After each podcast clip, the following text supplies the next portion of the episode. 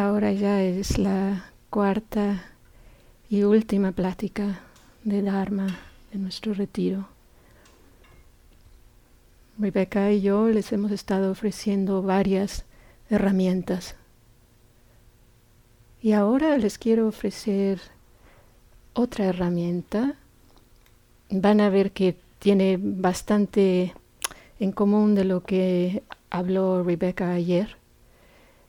Pero me pareció que esta herramienta sería una herramienta muy práctica, muy útil para estos cambios que se nos vienen empezando esta noche y después de todo mañana. Esta herramienta se le llama los cinco obstáculos y es una de las muchas listas que tenemos en el Dharma. En los discursos del Buda se compara el adiestrar la mente con el purificar el oro.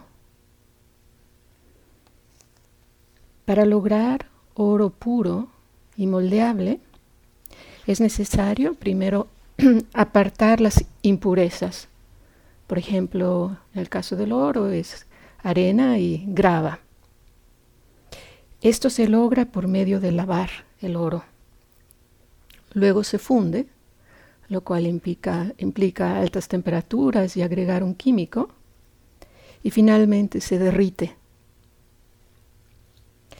En esta analogía, el equivalente de las impurezas son los cinco obstáculos.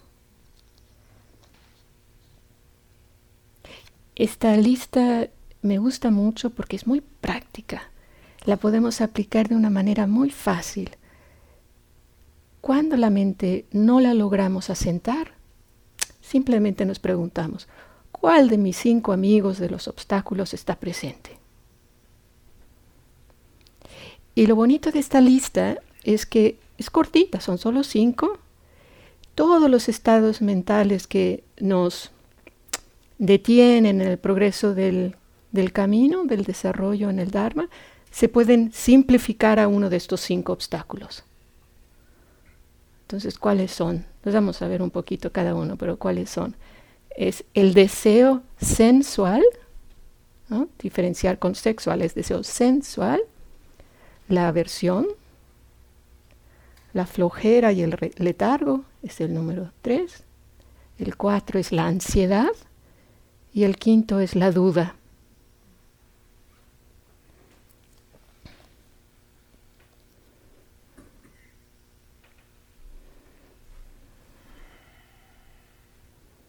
No sé si ya eh, se hayan dado cuenta si cuál es su su favorito de los cinco. Cada uno nos especializamos en uno. Y, es de gran ayuda establecer desde un principio, ah, mira, yo tiendo a... O sea que si no saben todavía, de aquí a mañana los invito a, investigar cuál de los cinco es al que yo tiendo más, como una parte de conocer nuestra mente. Cuando uno o, varios de los obstáculos están presentes, eh, ya sea en la meditación o en la vida diaria, no los tachamos como algo malo o como distracciones, sino es más provechoso verlos como estados impersonales y pasajeros. La parte esta de impersonales es importante. Si lo digo en otras palabras, entonces cuando yo estoy, por ejemplo, llena de aversión en la meditación, no lo veo como un defecto personal. Nos recordamos que los obstáculos operan en todo el mundo y es útil ver su presencia como una estupenda oportunidad para investigar.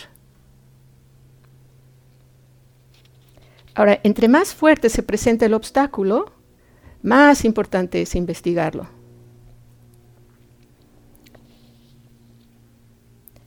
Entonces, como ven en este proceso de cultivar los obstáculos, no, cultivamos ni culpas, ni críticas, ni recriminaciones, solo en vez una atención minuciosa y cariñosa. Ya empieza a sonar muy conocido, ¿no? Se repiten ciertas enseñanzas.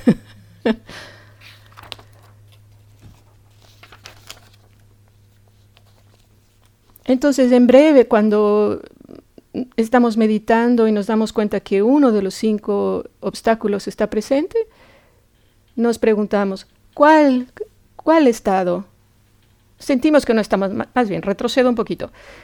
Sentimos que estamos un poco inquietos. Nos preguntamos, ¿qué obstáculo está presente? Primero. Segundo, lo acogemos. Tercero, lo investigamos. Y cuarto, por supuesto que es, beneficioso soltarlo. Sin embargo, a veces queremos soltar demasiado rápido y, se nos pilla la oportunidad de aprender primero algo. Entonces, a veces es, es, interesante no soltarlo demasiado rápido antes de que hayamos aprovechado la lección que nos puede dar este obstáculo, esta presencia. Si regresamos a la analogía de refinar el oro, eh, el equivalente al, proceso de lavar el oro, lo veo como aplicar la atención plena en nuestra meditación. Yo creo que ya hasta ahora eh, estaríamos todos de acuerdo que la meditación es un proceso maravilloso de purificación. Me, gustó muchísimo un comentario que hizo un hombre eh, Trabajo con grupos de, hombres ofensores sexuales que acaban de salir de la cárcel, y en español y también en inglés. y les enseño la atención plena. Y un señor ya de bastante edad, muy poca educación, eh, meditó por primera vez. Y cuando terminamos le pregunté, ¿y qué le pareció? Y me dijo, no, pues re bonito y además me siento muy limpio. Qué bonito, ¿no? O sea, expresado de una manera tan sencilla, tan, tan sencilla. La primera vez, y para, para alguien que tiene el estigma de, de haber estado en la cárcel, ¿se imaginan lo que significa sentirse limpio? Es enorme.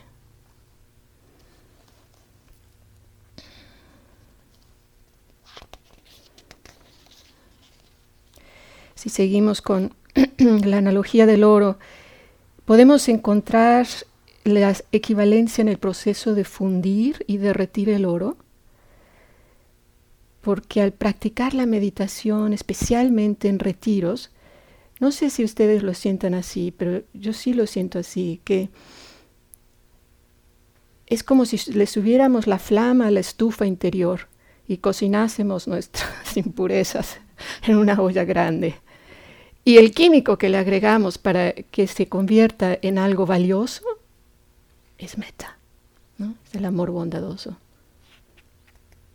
Ahora, al igual que el oro purificado es mucho más valioso, igual nosotros, una vez que purificamos estas impurezas, somos mucho más valiosos en nuestra comunidad y también seremos más maleables como el oro a la hora de toparnos con situaciones difíciles. Entonces vamos a ver el primero, el obstáculo número uno, el deseo sensual. Yo creo que estarán de acuerdo conmigo que todos los seres humanos tenemos un sinfín de deseos sensuales, todo el tiempo, todo el tiempo. Es tan central esto en, el ser humano que lo encontramos en el Dharma como algo que se le pone gran énfasis. Y lo interesante es que cuando empezamos a ver esto de los deseos nos damos cuenta que nos gusta sentir deseo. Nos gusta sentir deseo y por supuesto llevarlos a cabo también.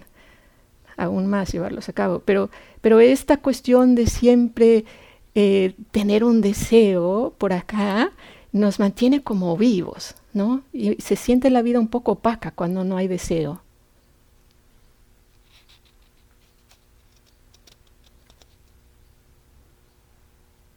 O sea, se asocia casi como un vacío incómodo cuando no hay este deseo. Y les cuento una anécdota que a mí me llamó mucho la atención. Una conocida mía en México tenía un hermanito menor que quería una bici, quería una bici, pero la familia no se podía permitir comprar la bici, era demasiada cara. Entonces la hermana mayor que ya estaba trabajando se, se propuso que iba a ahorrar parte de su salario, le iba a comprar la bicicleta al hermanito. Entonces ahorró por unos cuantos meses y se fue de sorpresa a comprar la bicicleta al hermano. Llega con la bicicleta feliz y queda totalmente asombrada de la respuesta del niño. El niño ve la bicicleta y le dice, ya me quitaste la ilusión de tener una bici. Qué increíble, ¿no? O sea, ella se quedó atónita. Yo creo que todos nos hubiéramos quedado atónitos. Pero a veces los niños son sabios, tienen una sabiduría que ellos mismos se asombran, o sea, como de 20 o 30 años más de su propiedad. Y de alguna manera ese niño había captado cómo, cómo esto de tener un deseo a flote nos mantiene contentitos y sintiéndonos muy, muy vivaces.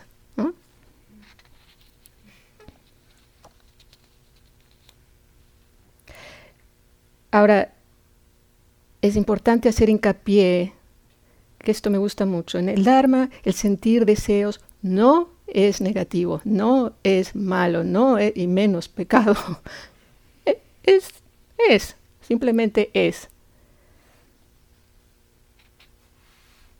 Lo que sí se nos, se nos enseña en el Dharma es entender que hay deseos sabios, hasta útiles, y hay deseos dañinos y muy destructivos.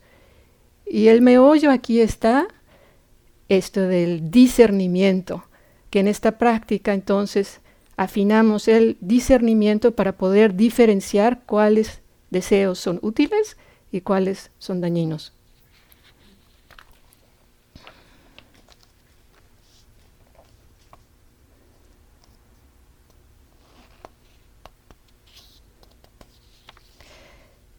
Podemos ver el deseo eh, en su extremo cuando se convierte en adicción.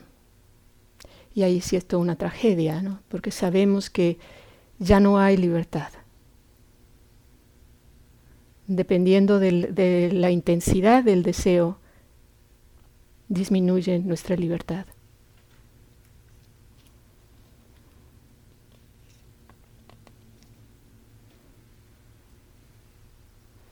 Entonces, siempre que un deseo se nos interpone en nuestra capacidad de estar presentes, estamos pagando un precio por eso.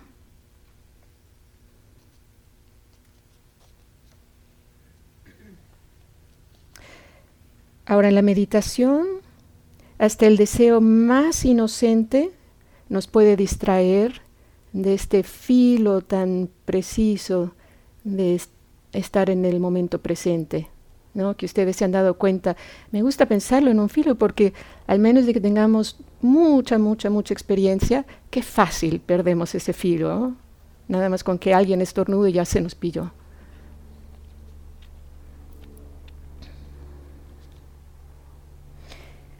En general, con los deseos. Es la idea que para investigarlos que ni los reprimimos ni tampoco los actuamos, sino nos quedamos en medio investigando qué es lo apropiado en ese momento.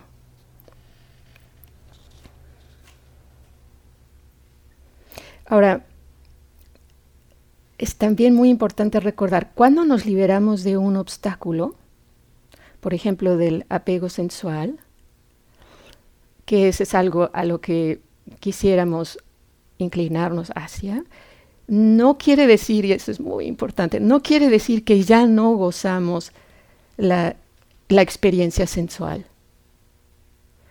Les, les eh, cuento una de las caricaturas en el New Yorker. muestra una pareja en un paisaje maravilloso, es como una terraza, están cenando con vino, viendo el mar, y la mujer dice, ¡ah, qué vista más bella! Y el esposo le dice, querida, no te me emociones porque esto es transitorio. Bueno, podemos tomar esa actitud siempre y entonces ya no gozamos de nada. Entonces la idea es, sí, gracias a la atención plena vamos a gozar todo más. Una buena comida, si aplicaron lo que Rebecca les dijo, la van a gozar más. Escuchar música la van a escuchar de una manera que les conmueve hasta el centro de su ser. El, el ver objetos lo que sea de belleza lo van a, lo van a gozar más. Todo, todo, todo con los sentidos lo gozarán más. Y eso es maravilloso.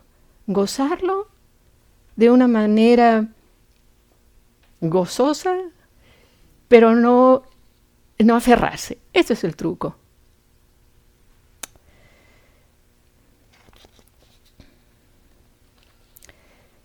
Para terminar, deseos sensuales, leo esta cita que me gusta mucho del Dhammapada. Así como la lluvia penetra el techo de una casa mal construida, de igual manera el deseo penetra la mente no entrenada. Así como la lluvia no penetra el techo de una casa bien construida, de igual manera el deseo no penetra la mente bien entrenada.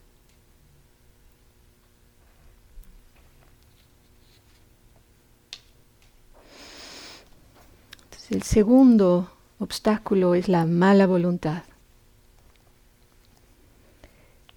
Si nos damos cuenta es el antídoto del primero.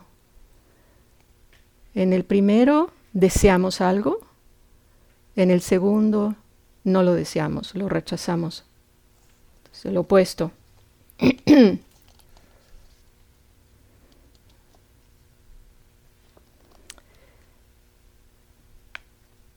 En Pali, mala, el término que se usa es vyapada, y esto implica eliminar o causar daño a alguien.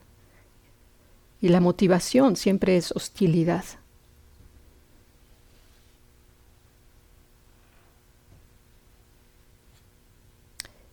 Y es importante entender eh, me, encanta pensar en estas eh, eh, sutilezas, ¿no? Como, como en estos términos en budismo siempre implican un rango, un rango bastante grande.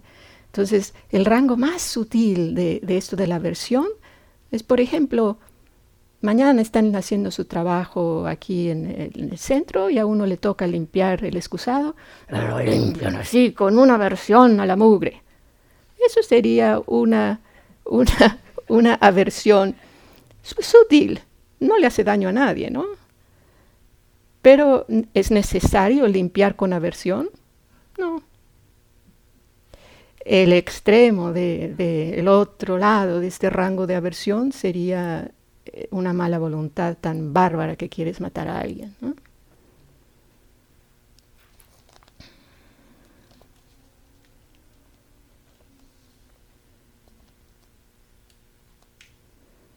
Es muy interesante darnos cuenta que vivir entre estos dos polos del deseo y no lo deseo, tiene una energía, tiene una energía que nos mantiene como este péndulo que va y viene, va y viene. Me encanta que Gil dice que es como una especie de cafeína.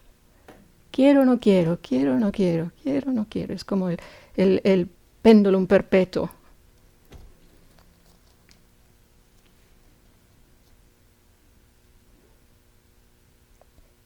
Dependemos a veces de esta energía del quiero, no quiero, para crear energía para vivir y hasta entusiasmo. Entonces, cuando vivimos de esta manera, eh, dependiendo de esta energía que vacila entre el querer y no querer, nuestra vida se desenvuelve con muchos altibajos. ¿no? Estoy acá y luego abajo, arriba y abajo. Es, es, tremendamente inestable. Y el problema es que muchos, dense cuenta, lo confundimos con vivir intensamente. Eh, este, este, vivir con, con tantas altas y bajas, que lo confundimos con vivir intensamente, implica vivir aceleradamente, hablar mucho, pensar poco, dejar que nuestras emociones fluctúen como un yoyo.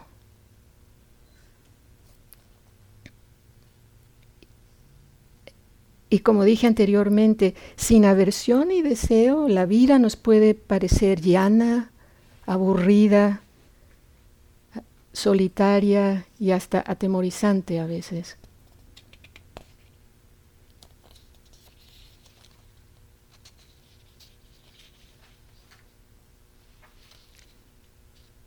Como todo aquí en la meditación lo vemos en relación al cuerpo, es muy interesante eh, ver cómo se expresan los obstáculos en el cuerpo.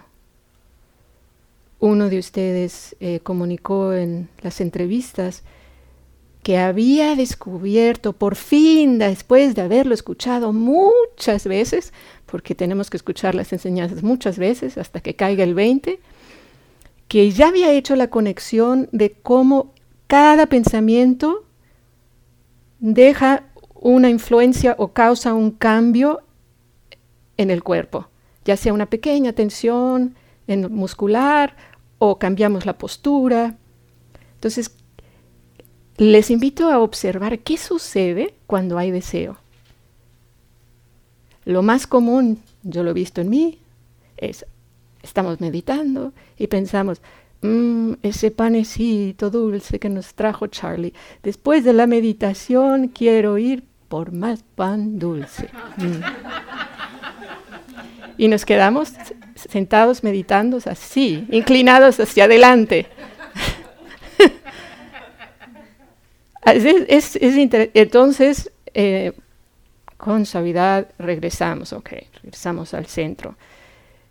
Al igual, cuando, cuando pensamos en algo que no queremos, empezamos a hacer esto. Inclinarnos hacia atrás. Entonces, obsérvenlo, obsérvenlo, que, que tiene, su, tiene su expresión física.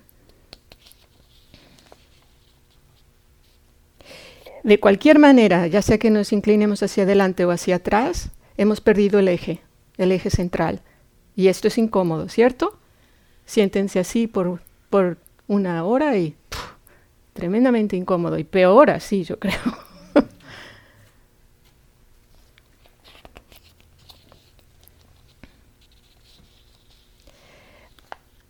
Ahora, una de las maneras que nosotros trabajamos aquí en esta práctica con la mala voluntad es, en vez de poner la atención afuera, la traemos adentro. Por ejemplo, un padre de familia está muy malhumorado y critica y critica y critica a los hijos y a la esposa porque no le parece que esto estuvo bien. En la práctica, si él verdaderamente quiere entender cómo está actuando el segundo obstáculo, le dice, no poner la atención en lo que no te parece afuera, sino Voltea la luz hacia adentro y mira cómo te estás relacionando a lo que no te gusta. Si ven la diferencia, ¿no?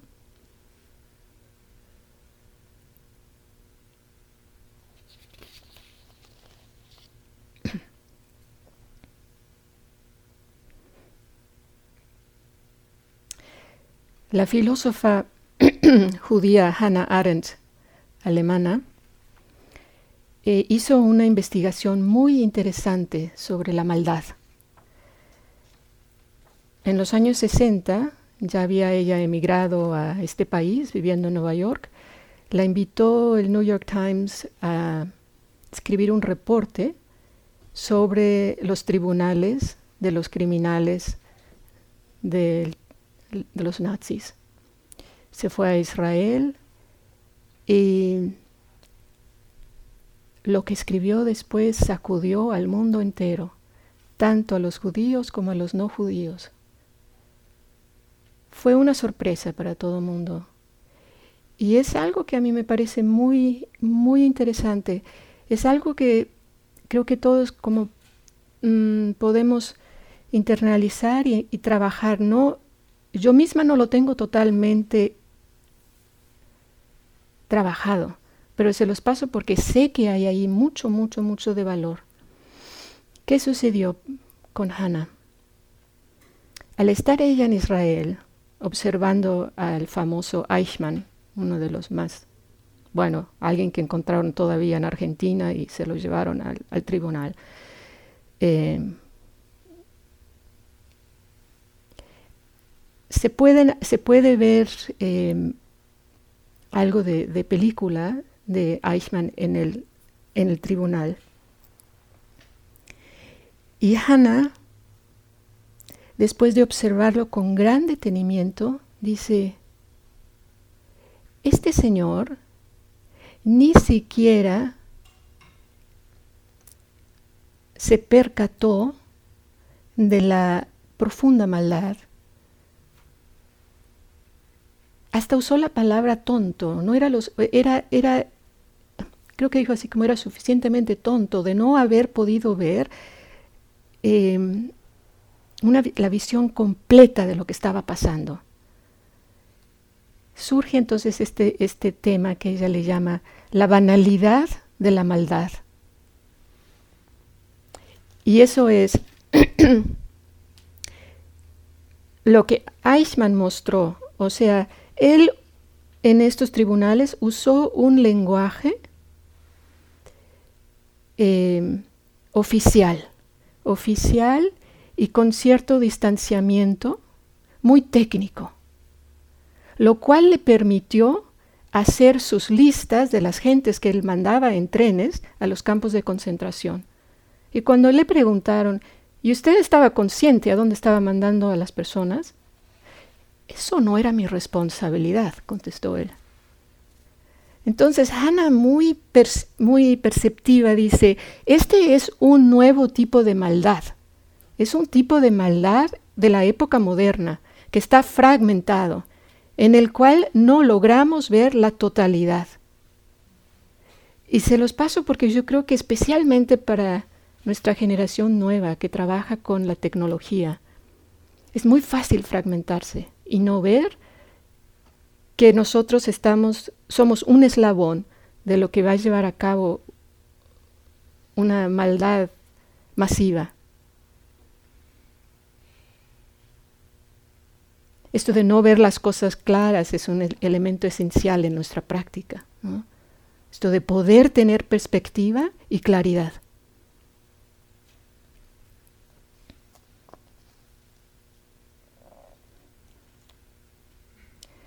Hagamos un breve cambio. Vamos a cerrar los ojos y vamos a investigar un poco cómo es que cada uno nos relacionamos al deseo sensual y a la aversión. Una cosa es escucharlo intelectualmente y otra cosa es escucharlo de una manera un poco más intuitiva. Entonces cambiamos canal, sintiendo nuestra postura.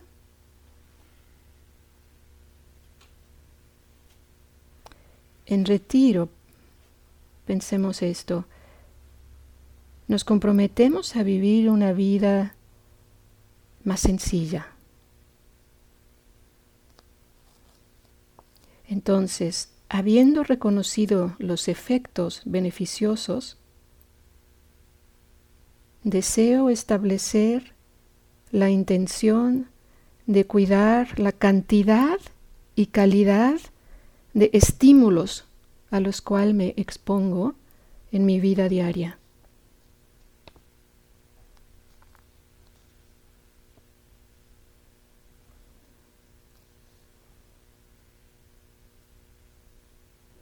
Tal vez puedo establecer la intención de cultivar una actitud abierta y gozosa a las experiencias sensuales, pero sin aferrarme. Me doy permiso de gozarlas, pero las dejo ir cuando nos toca soltar.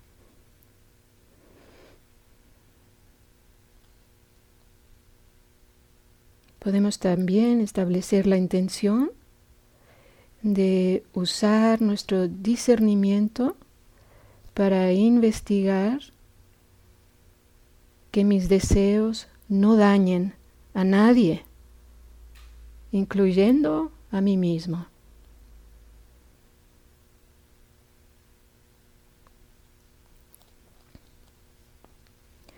Podemos también preguntarnos, ¿suelo usar el placer de los sentidos para llenar una necesidad emocional, tal como la tristeza o la soledad?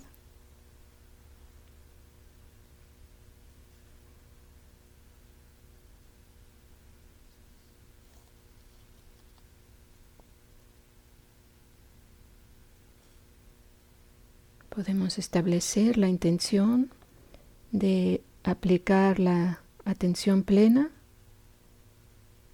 para aprender a alimentar este vacío interior en vez de distraernos con el objeto de mi deseo.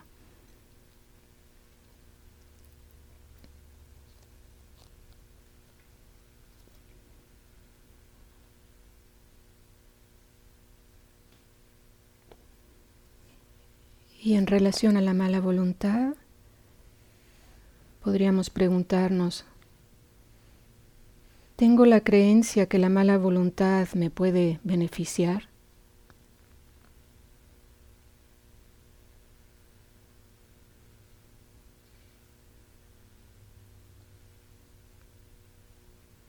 Tengo la idea que la mala voluntad se puede justificar.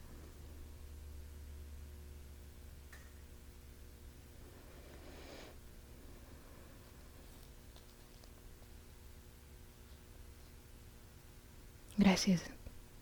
Pasemos al tercer obstáculo. El orden de los obstáculos es muy interesante. Si em, me encantaría que se los memorizaran. Y es muy fácil memorizarlos, simplemente por cómo se ven. Deseo, no deseo, el que sigue, flojera, y letargo, ¿no? Es eso que se da porque ya no tengo la energía, la cafeína, se me acabó la cafeína del deseo y el rechazo, entonces me caí. Y luego, ansiedad, ni siquiera logro sentarme, estoy así, ¿no? Y el último, la duda, ¿no? Tal vez aquí, tal vez así, entonces, yo creo que con esto no necesitan acordeón. Así sí se acuerdan, ¿no? ¿Se acuerdan de los acordeones cuando nos preguntaban las tablas de multiplicar? Entonces, deseo, no deseo, el, colapso del, pereza y letargo. Entonces, como dijimos, cuando hay la ausencia del deseo, del estímulo del desear y rechazar, estamos tan acostumbrados a esta cafeína que cuando no está, nos desplomamos en la flojera y el letargo.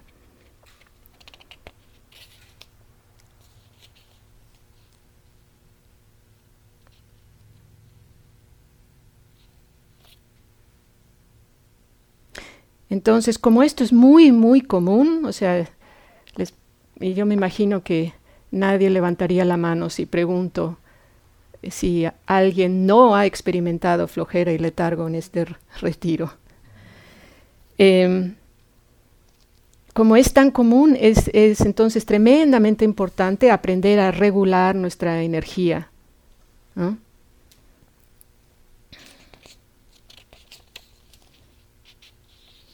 Para esto, em, ayuda mucho recordarnos que en las enseñanzas budistas se, nos eh, dice toda experiencia que nosotros tenemos la podemos reducir a tres categorías, agradable, desagradable o neutral, ¿cierto? Entonces, el, el cuidado es cuando estamos en la neutral, que no lleguemos a la flojera y al letargo, porque ya no hubo nada que nos detiene. No es suficiente, eh, como estamos tan adictos a la carga energética del, del, desear o la aversión, cuando no hay ninguno de los dos, caemos así un poquito en,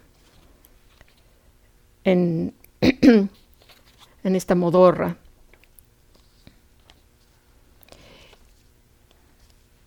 Y ya hemos tocado el, término del, de la aburrición, pero lo desempacamos un poquitín más ahora. Porque podemos ver que la aburrición está íntimamente conectado con la flojera y el letargo. Vamos a decir que fulanito que estaba sentado por allá, ya se nos estaba durmiendo aquí en la plática de Dharma ya estaba así chuequito. Y yo de repente digo, les voy a contar sobre la vida de fulanito. Ha llevado una vida muy interesante. ¿Qué pasaría con fulanito? Ya se le va la flojera y el letargo en un abrir y cerrar de ojos. Entonces es súper interesante darnos cuenta que la flojera y la modorra ya con la aburrición y la aburrición tiene todo que ver con una evaluación y esta evaluación tiene todo que ver con la referencia conmigo. Si esto es interesante para mí, tiene que ver conmigo, es interesante. Y no me aburro y no me siento flojeroso. Si no responde a mis intereses, uh, me empiezo a desinflar como globo.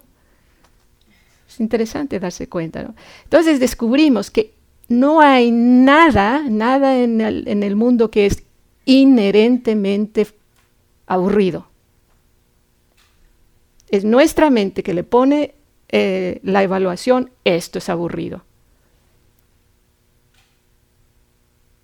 Y esto es muy liberador. Y en retiros poco a poco vamos estirando este músculo de la capacidad de lidiar con el aburrimiento. Les confieso que en mi primer retiro de 10 días ya para el final, ya, ya los, los diez mismos pensamientos que había yo pensado y repensado y repensado, ya los tenía tan, tan cansados y dados de vuelta, los mismos, los mismos, otra vez, otra vez. Ya no sabía qué hacer conmigo mismo. Entonces me andaba así como caminando y vi que, que los reguiletes del agua para regar el pasto los habían prendido. Y me acuerdo que me senté en el piso y dije, reguiletes, por favor, entreténganme, denme un show. es porque no, no eh, busca uno, así como el bebé, el muñequito que se mueve enfrente, la sonaja, algo, por favor. Pero es muy lindo darse cuenta que, que, con el tiempo necesitamos menos y menos esta, esta estimulación, dependemos menos de de este miedo a, caer en la aburrición.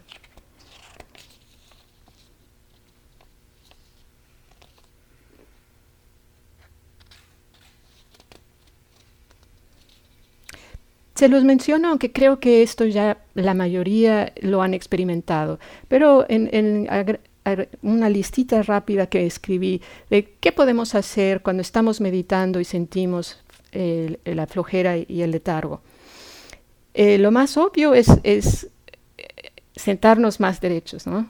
Eh, establecer la, postura, estar, seguros de que estamos bien centrados en nuestro eje central. La, si, si, eso ya no funciona, abrir los ojos, dejar entrar más luz, sobre todo mirar hacia donde hay luz. Eh, si tampoco eso funciona, bajas la temperatura de tu cuerpo, empiezas a quitarte capas. Un poco el calor también nos, hace sentir más flojerosos.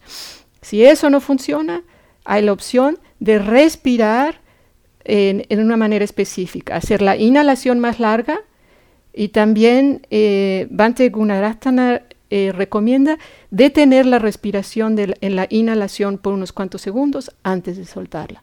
Eso también da energía. Meditar de pie, que algunos de ustedes ya lo hicieron. Eh, si aún eso no funciona, hacemos meditación caminando. Si eso no funciona, nos vamos a lavar la cara con agua fría. Y si eso no funciona, siesta.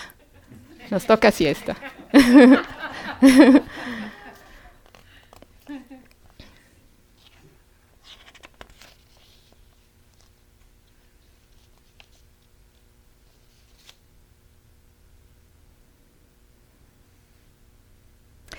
Otra razón por la que surge la flojera y el letargo son estas historias derrotistas que nos contamos a nosotros mismos. No, esto no puedo. No, esto para mí, no, yo no puedo. Esto es demasiado difícil para mí. No, no yo es que yo no tengo talento para esto. Eh, todo esto opaca la energía.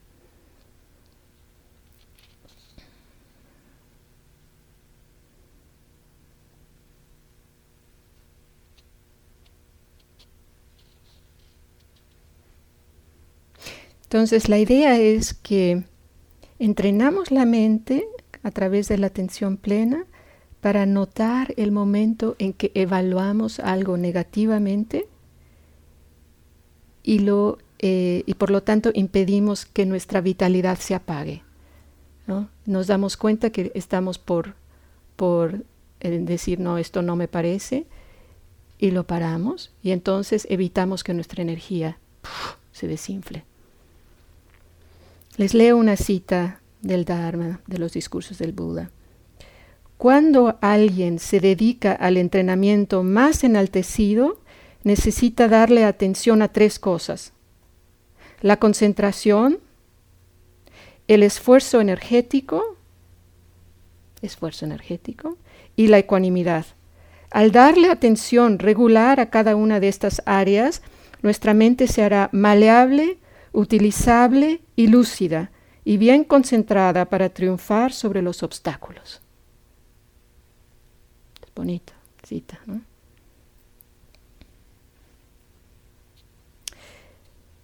Ahora pasamos a la ansiedad, que es la cuarta, es el cuarto obstáculo El término que se usa en Pali para, este cuarto obstáculo es udacha. Y me gusta mucho porque eh, significa agitar. Entonces, imagínense que tomamos un frasco, le ponemos agua, un puñado de tierra y lo agitamos. Y entonces, ¿qué sucede? No se ve ya, no, no se puede ver a través del frasco, ¿cierto? Es exactamente lo que pasa con nuestra mente. Cuando hay agitación, no hay claridad. En general, cualquiera de, los obstáculos cuando están presentes, se nos aconseja no tomar ninguna decisión, porque en ese momento, cuando tenemos un obstáculo que está apoderado de, nuestra mente, no, no, podemos ver con claridad. También por eso muy útil saber, ah, hay un obstáculo ahora. No, me espero, me espero.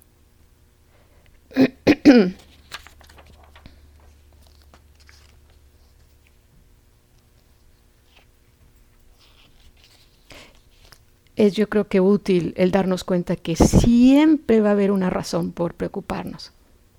Siempre. Nunca faltan. Y que la mente se acostumbra a esa manera de ser o de estar. O sea que un pensamiento ansioso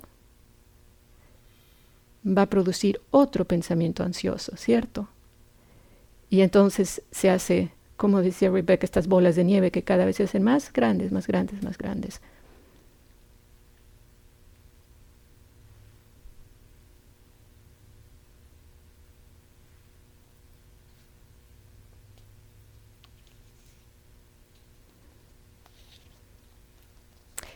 Cuando estamos practicando la, atención plena, yo creo que algo decisivo es que nos damos cuenta, yo tengo una opción de preocuparme o no preocuparme.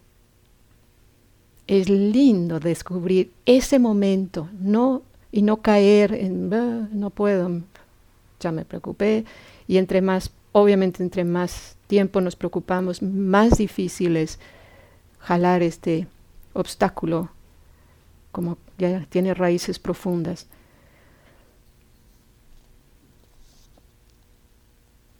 La ansiedad, cuando la estamos proyectando hacia el futuro, es la preocupación, ¿cierto? Y cuando la proyectamos hacia el pasado, el remordimiento, las lamentaciones. Ay, ¿cómo pude haber? De cualquier manera, esta eh, ansiedad en el cuerpo se siente como una energía errática que bota como una pelota de billar por todos lados. Y aunque se usa mucha energía, nos roba la vitalidad. O sea, no nos sentimos con mucha energía, porque toda nuestra energía se está yendo a, a estos rollos mentales.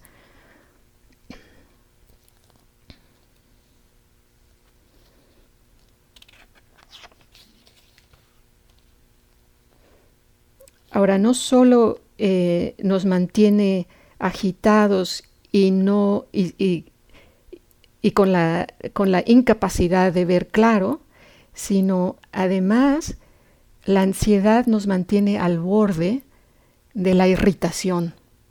Y entonces somos difíciles de estar con, de estar, ¿no? en, en, comunidad, en familias, o sea, si tendemos a la ansiedad hay que tener cuidado porque es fácil que, que como una chispa que cae en hojas secas, ya nos enojamos.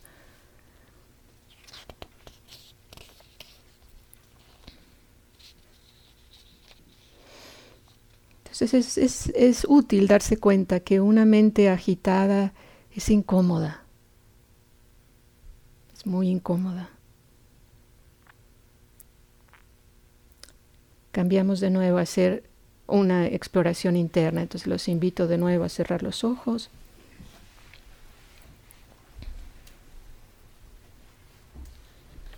Y vamos a integrarlo de manera más intuitiva.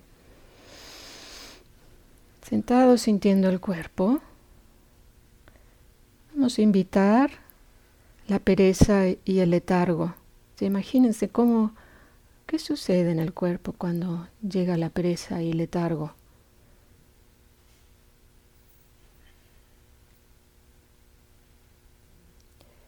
Esto lo vamos a, imaginar en el cuerpo, o más bien lo vamos a imaginar en la mente, pero el cuerpo va a permanecer muy derecho y alerta. Y al mismo tiempo estamos imaginándonos las sensaciones de la flojera y el letargo Vamos a dar una pequeña sonrisa de bienvenida a la pereza y al letargo. Hacemos una respiración profunda, alargando la inhalación.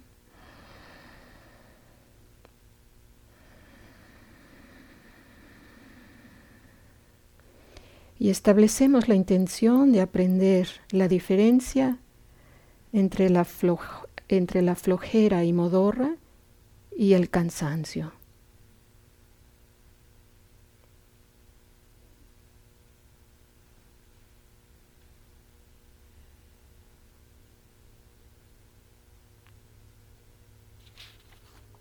Ahora veamos, dejemos que nos visite la ansiedad. Nos imaginamos de nuevo cómo se siente la ansiedad en el cuerpo y mente.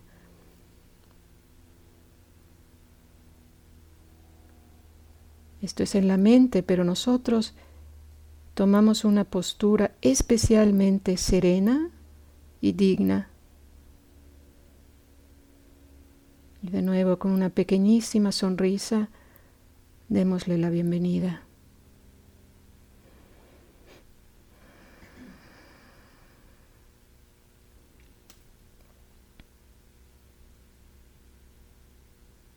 Permitimos las agitaciones físicas y mentales estar presentes.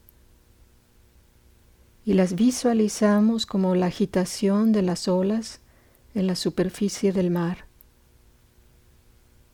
Sin embargo, en la profundidad del mar hay silencio y solo un suave vaivén de las turbulencias de la superficie.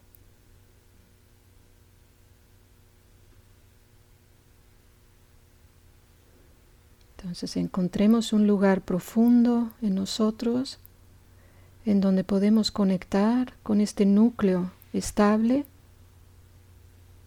pese a la turbulencia de la superficie.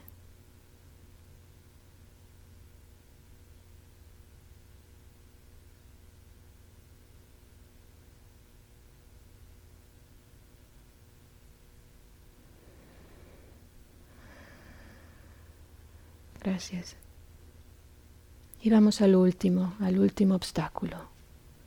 Duda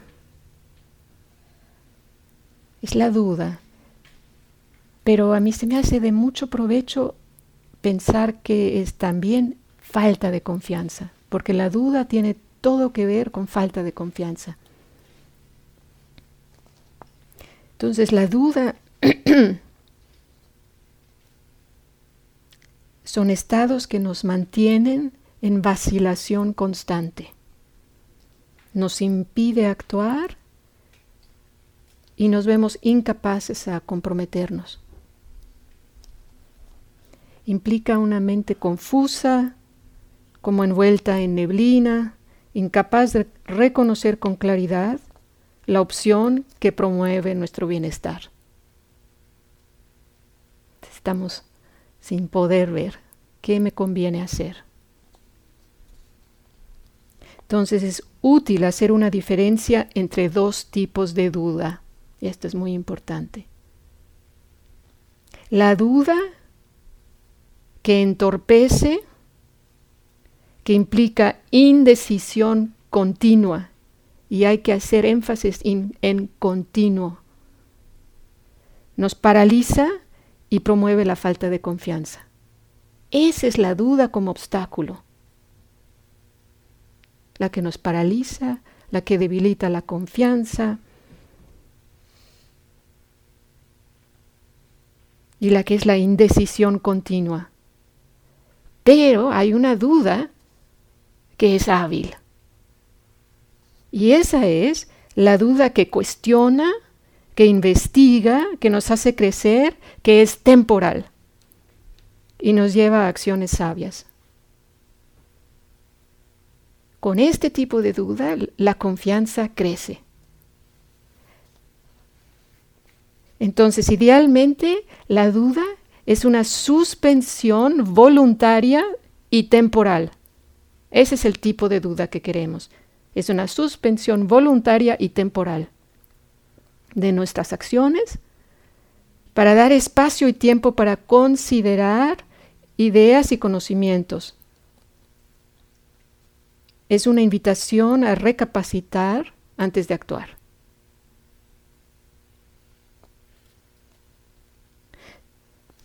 Aquí de nuevo hay que encontrar el equilibrio, ¿no? El equilibrio entre recapacitación y acción. Alguien preguntaba sobre esto en una de las entrevistas. Demasiada recapacitación paraliza y demasiada acción nos mantiene viviendo sobre la superficie, una manera muy superficial. No ahondamos.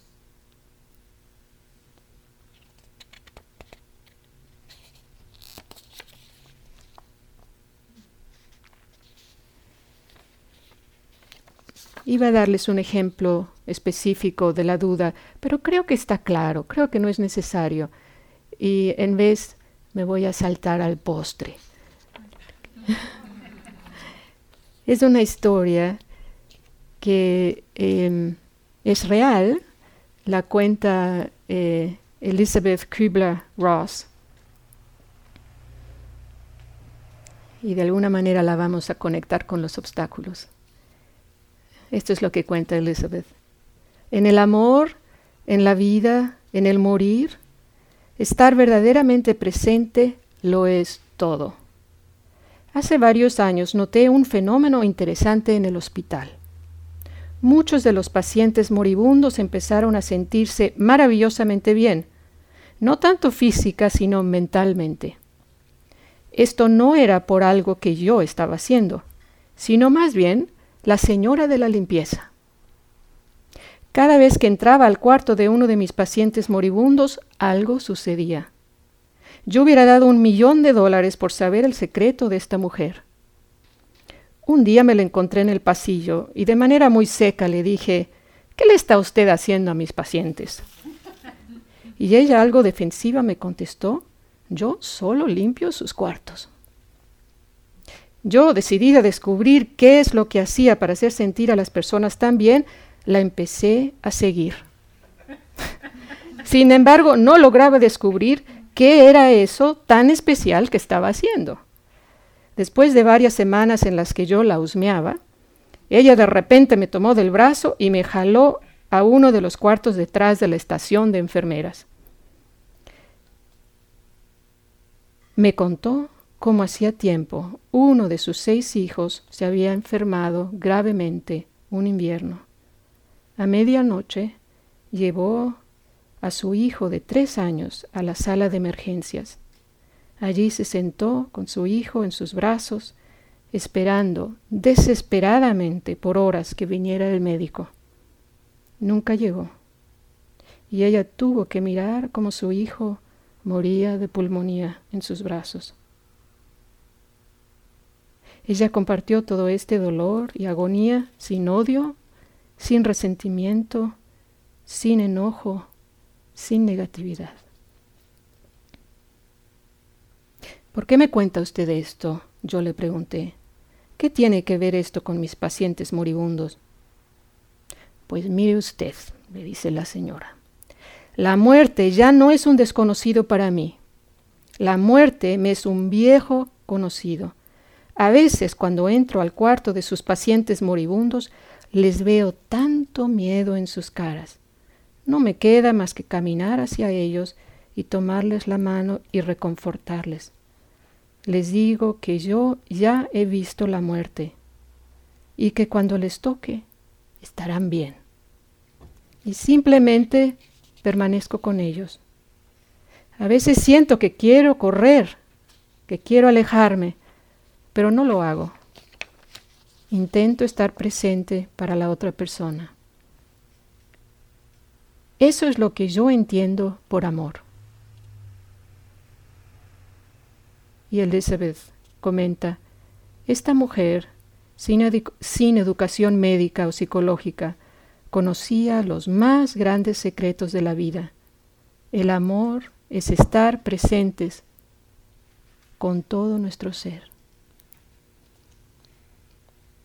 Entonces, lo que les deseo es que cada uno de ustedes sea capaz de estar presentes de una manera abierta y cariñosa a la visita de cualquiera de estos cinco obstáculos el deseo sensual, el rechazo o mala voluntad, la flojera y el letargo, la ansiedad o la duda. Tomamos un minuto para estar en silencio.